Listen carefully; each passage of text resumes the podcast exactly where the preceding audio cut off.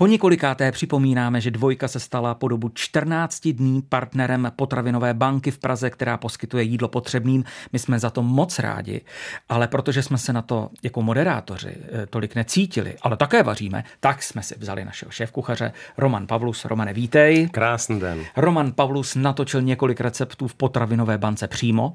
My jsme si to točili pokud možno doma, pod dohledem manželek. U Romana to dopadlo lépe.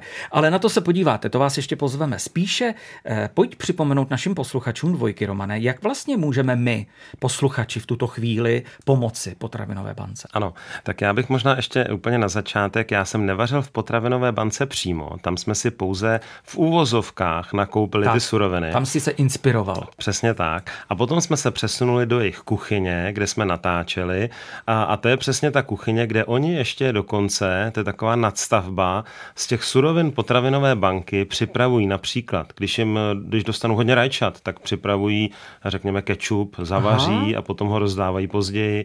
Vaří přímo jídla, takže i nejenom suroviny, ale hotová jídla se dostanou k potřebným. Takže je to opravdu velice záslužná činnost. Výborně, jsem rád, že si to připomněl. Ale teď, jak tedy můžeme my pomoci?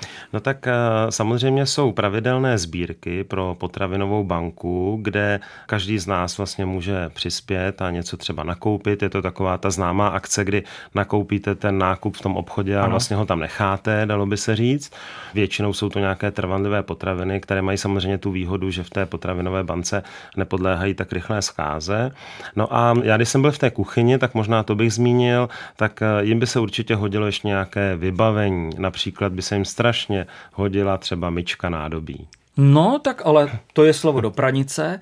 V podstatě, milí posluchači dvojky, si na tu myčku můžete složit. Nemusíte ano. kupovat hned dvě myčky, tak jak to běžně děláte. Tak, já bych i dnes poprosil o recept. Víš, mohu se nějak přimluvit nebo jak to říct, za maso, Romané? Mirku, můžeš. Já, když jsem jel právě na ten průzkum nebo na ten nákup do té potravinové banky, kde jsme vybírali suroviny pro recepty, tak jsem si myslel, že tam bude sůl, mouka, eh, těstovina a možná nějaké konzervy.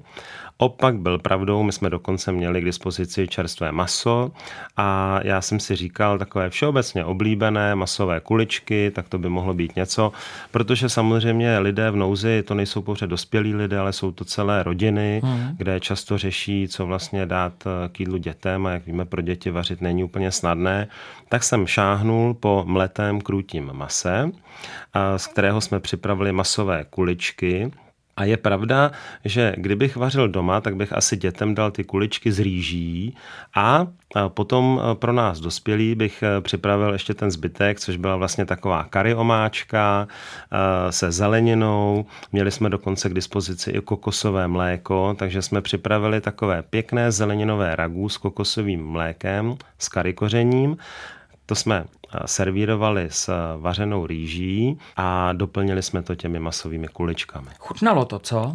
Já myslím, že jo, kameramani se olizovali až za ušima. No já to na tobě vidím, ty kuchař a polikáš ty sliny. no tak masové kuličky z potravinové banky od Romana Pauluse už v tuto chvíli najdete na webu, také na Facebooku. A teď Komu bychom dneska mohli předat žezlo? Já mám jeden tip, já s ní občas moderuji. Z našich moderátorů tentokrát no. předávám žezlo dvou na dvojce. Ano, Šárka Volemanová, i ten Jirka Holoubek je dobrý kuchař, tak se na to podívejte.